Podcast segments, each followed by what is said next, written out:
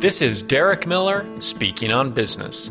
Salt Lake Community College now serves more than 60,000 students on 10 campuses and online. College President Deneece Huftalin is here to share information about a recent change. Salt Lake Community College has a new name for our technical education programs.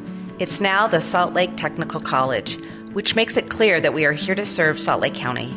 Our goal is to train students so they can immediately move into or advance in essential fields like healthcare, IT, truck driving, and machining. We hear from employers all the time in need of career ready graduates. Students from all different backgrounds leave our tech programs ready to work and contribute to our local economy. This includes English language learners and those who need basic technology skills. With small classes, affordable tuition, and accessible faculty, we eliminate barriers to higher education. We help students see themselves as college learners and teach them the skills employers need. These students work hard, and Salt Lake Technical College is ready to help them find success.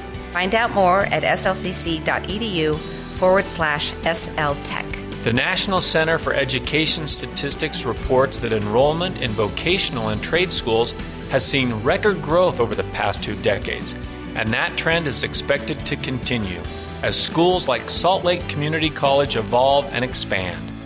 I'm Derek Miller with the Salt Lake Chamber, speaking on business.